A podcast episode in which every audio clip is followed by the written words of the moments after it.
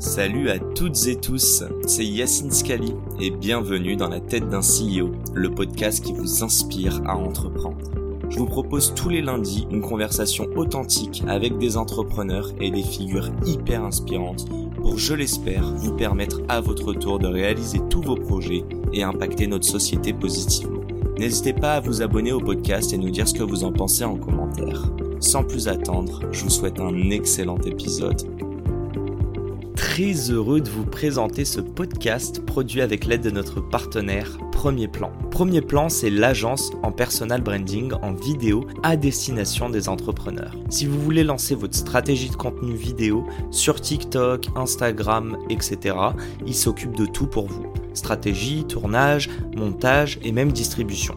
En un tournage de deux heures par mois, vous avez de quoi cartonner sur les réseaux. L'agence a été fondée par Maxence Tison, entrepreneur et créateur de contenu. Il est passé notamment par TikTok et Google et compte aujourd'hui plus de 500 000 abonnés. Ah, et il est déjà passé par le podcast. Coïncidence Évidemment que non. Parce que Max a le même objectif que nous, voir le plus de personnes se lancer dans l'entrepreneuriat. Alors si vous souhaitez développer votre personal branding, je ne peux que vous recommander de bosser avec Max. Merci à lui et Premier Plan de nous permettre de réaliser cette interview qui, je l'espère, vous inspirera à entreprendre. Bonne écoute à tous. Euh, phase 1, c'est on bricole dans le coin et ça, ça se développe. Phase 2, c'est ok, on commence à aller sur plusieurs jeux, notamment League, on passe dans une dimension européenne. Phase 3, on a du pognon pour la première fois, vraiment. Parce que quand on lève 2 millions et demi, t'inquiète pas qu'il n'y en a pas d'argent, c'est parti aussi vite que c'est rentré. Phase 3, là, on a vraiment l'impression d'avoir de l'argent. Mais en fait, pas tant que ça, parce que là, on commence à aller sur tous les jeux. parce qu'on se dit, il faut installer la marque un peu partout, donc on fait tous azimuts. trois clubs. On n'arrive pas à, à scale, on n'arrive jamais à scale la structure aussi vite que le business et notre activité. On a toujours été en train de courir derrière, à jamais être assez staffé. Et ça, ça a toujours été un truc euh, compliqué, quoi. Et là, aujourd'hui, on est la phase 4.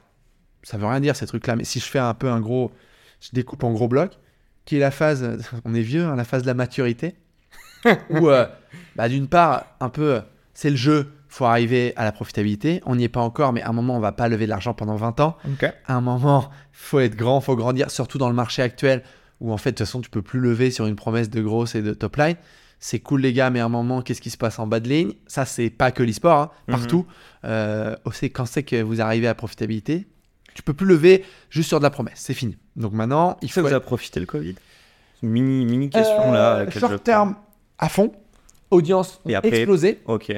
Euh, plus, moyen terme, ça a été difficile parce que les boîtes ont arrêté de sponsoriser, elles ont cuté tous leurs investissements, donc ça nous a fait aussi un trou dans la raquette très gros. Les tournois se sont arrêtés pendant un moment, donc on a eu aussi une baisse de chiffre d'affaires, donc c'est mi-figue, mi-raisin. T'as Euh, l'impression juste que c'est en décalage, le côté sponsor business d'un côté, et l'autre côté qui est vraiment plus les streams, la notoriété de l'e-sport dans le monde. ouais, le sponsoring est en retard, Ouais. donc euh, ça a bien catch-up. hein. Mais même les levées de Honnêtement, euh, fonds, etc. derrière. c'est- Ouais, ouais, il y a toujours un petit coup de retard, mais c'est normal dans des univers nouveaux. Je pense que c'est- c'est c'est un peu logique. Et d'ailleurs, les médias, je suis sûr que tu as, pu le voir ça aussi, euh, que Bah là, au tout début, c'était pas pris au sérieux. Bien sûr, là, cette année, par exemple, euh, il y a eu le Major à Paris, c'est nos 10 ans, on n'a jamais fait autant de médias. Alors que les gars, c'est pas nouveau, fait un moment qu'on existe. Mais oui, c'est normal. En fait, c'est logique. Les décideurs, dans les médias, dans les, aussi dans les marques qui vont investir, c'est pas forcément des gens. Les décideurs, ils sont un peu plus vieux, ils sont pas forcément grandis avec le gaming. Donc, il y en a qui sont qui regardent un peu plus que d'autres, qui se posent les bonnes questions, ils disent ok ça faut peut-être y aller, Hmm. ça faut peut-être en parler. Mais quand même, euh, même quand je sais pas moi un directeur marketing d'une banque va être convaincu l'e-sport, faut le faire, c'est de la bombe. Ouais, mais à un moment le CEO il dit de quoi tu me parles? Attends viens on va faire du foot. Le foot c'est bon on connaît quoi. Je caricature et tout. C'est pas Mais assez, ok. donc là, pas soit.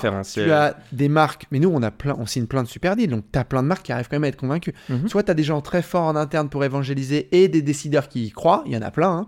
Donc euh, là je schématisais, mais par exemple nous on a le Crédit Agricole qui nous sponsorise, c'est une banque qui comprend mieux que les autres le sujet, ils comprennent à quel point c'est important. Ils veulent aller targeter des audiences plus jeunes et nouvelles, ils veulent montrer leur brand, ils veulent être légitimes sur ces bassins d'audience-là, ils ont capté, d'autres n'ont pas capté. Euh, mais en fait ce qui va se passer au bout d'un moment, c'est que les décideurs, au fil des années, ça va être les gens comme nous, qui ont grandi avec le gaming. Donc quand ce moment-là il va arriver, ça va plus être les capter, Attends, le euh, foot, c'est évident, mais le gaming, je comprends rien. Ça va être- bah, le gaming, c'est une évidence. Donc en fait, c'est qu'une histoire d'années. Donc moi, je sais que le futur pour nous, il est exceptionnel. Euh, par contre, en attendant, bah, il faut aller avec notre bâton de pèlerin, évangéliser, expliquer ce qu'on fait. Et t'en as qui voient avant les autres. Y a- Si on met une courbe, on est à combien là? Entre de 0 à 100, tu dirais qu'on est arrivé à quel moment de euh, l'e-sport est devenu Ah, on est euh, à 25% du match. 25% Ouais, Donc il 30%. reste les trois le quarts à aller chercher. Et oui, Ok. parce qu'en fait, euh, quand t'as trois fans d'e-sport euh, trois fans de baseball meurent, quoi. Je, je fais caricature pour le sport de, de vieux par excellence. Mais les, les bassins d'audience des sports, ils restent un peu stables ou ils vieillissent. Euh, notamment les Mm. sports américains vieillissent. Le foot américain, le baseball, c'est plutôt les audiences qui vieillissent. Le foot, c'est plutôt les audiences stables. T'as des gens qui, bon, elles sont trop vieux, ils arrêtent de regarder. T'as des jeunes qui rentrent, c'est flat. Ouais. Pour nous, les gens atteignent 35-40 ans, ils arrêtent pas de regarder, ils adorent, ils continuent. Et Par contre, Carlos. 12, 13, 14, 15, bah, ça rentre. Donc en fait, ça- le- la croissance de l'audience pour les décennies à venir, elle est là. C'est ouf. Quel sport a ça? C'est incroyable. Et on le voit en haut, euh, enfin, dans, dans l'espace de gaming, il y a des, des parents qui viennent avec leurs enfants. Et c'est la fin de cet épisode. Si cet épisode vous a plu, n'hésitez pas à nous soutenir en nous mettant 5 étoiles sur les plateformes, en vous abonnant évidemment et en nous laissant des commentaires. Hâte de vous retrouver la semaine prochaine. Ciao